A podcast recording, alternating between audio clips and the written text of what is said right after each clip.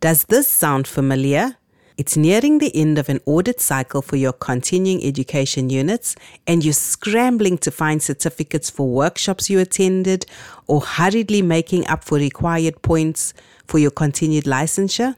Or worse still, you miss the deadline and then risk delinquent status and having to pay penalty fees to recertify. Well, in today's episode, I discuss why career development for healthcare professionals is more than just accumulating continuing education units.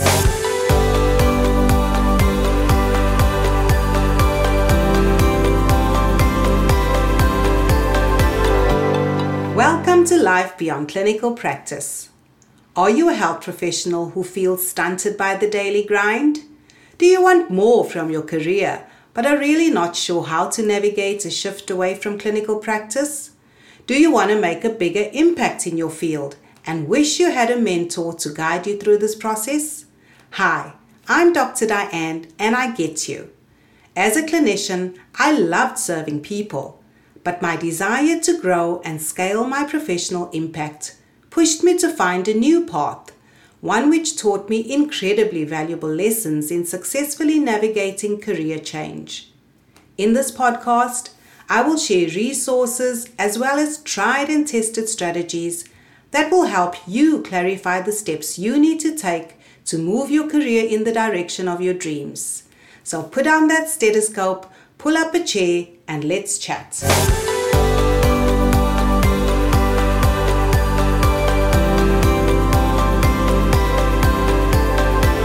Admittedly, on at least one occasion, I found myself selected for a random audit of CEUs or continuing professional development as it's known in my home country, and then realized that I hadn't accumulated the required minimum number of points. Safe to say, there was some creative last minute packaging of activities, mainly reading of online articles, simply because it was the easiest and most convenient activity to accumulate these points on the last minute, which honestly, I don't know how much value I really extracted from them given that the motivation wasn't necessarily to learn, but to fulfill an immediate certification need.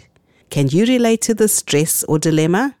So, what I really wanted to address in our talk today was the issue of CEUs in the context of professional development and to make a distinction between career development and continuing professional development for healthcare practitioners. So, what is career development? Well, there are many definitions online, but I just thought I'd highlight a couple today and then draw in on one of my favorites. So, one of them are that career development is about navigating your journey through learning and work. The second one is that career development is the process of learning and utilizing short term skills to progress toward long term professional goals. Thirdly, career development is the process of wanting a position and developing the skills, knowledge, and motivation to eventually pursue it. So we can see through these three that I've highlighted that career development is a journey it's a long term process and there's an end goal in mind. My favorite, though, is that career development is assessing where you are now compared to where you want to be and creating a plan to get there. Now, if we consider continuing professional development, or as is loosely known as CEUs or continuing education units that we need to accumulate as healthcare practitioners, and which vary from profession to profession, what is the motivation behind CEUs? Well, continuing professional development is ultimately about helping professionals maintain their licenses, and it's usually not related to long term career goals. So, typically, with a certain period of time, you would need to accumulate X number of points in order to continue practicing and maintain your license to practice as a clinician.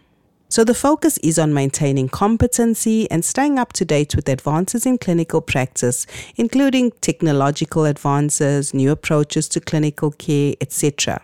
Now, there may be opportunity for you, for example, at conferences to select specific sessions that you want to attend based on your career development goals, if you've established those, or specific interests you may have. But often, this is not always possible because your specific niche or area of interest may not necessarily be represented by the various offerings at the academic meeting that you attend or the workshops being offered. So, therefore, continuing professional development often doesn't give us sufficient longitudinal exposure to a focused, strategic area of interest in which we want to grow our careers. So, we have to think of career development as more than just accumulating CEUs. Career development is really about defining your career plan, your career goals, and what steps you need to take to achieve those. So, if you truly want to grow in your professional capacity, especially in a specific niche area, it demands more than simply attending lectures, workshops, or even virtual grand rounds to maintain clinical competency or to stay abreast of changes in your field.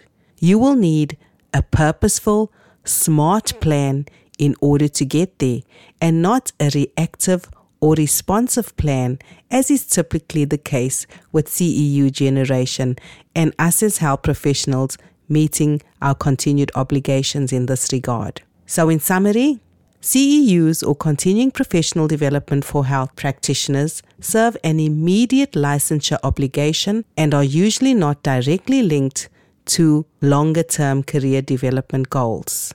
Career development, on the other hand, demands a deliberate, long term view of where you want to take your career and how you plan to get there. And this can include a wide range of activities, including training, mentorship, fellowships, coaching, among other things. So, if you want to work on a career development plan, why not book a coaching call with me to help you identify the next steps you need to take to move your career in the direction of your dreams?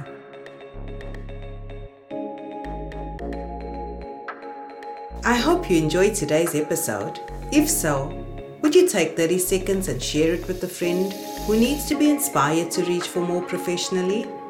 Also, I would love it if you would take just a few minutes to leave a five star rating for the show on Apple Podcasts, as well as a quick written review to let us know how the show is helping you on your career journey.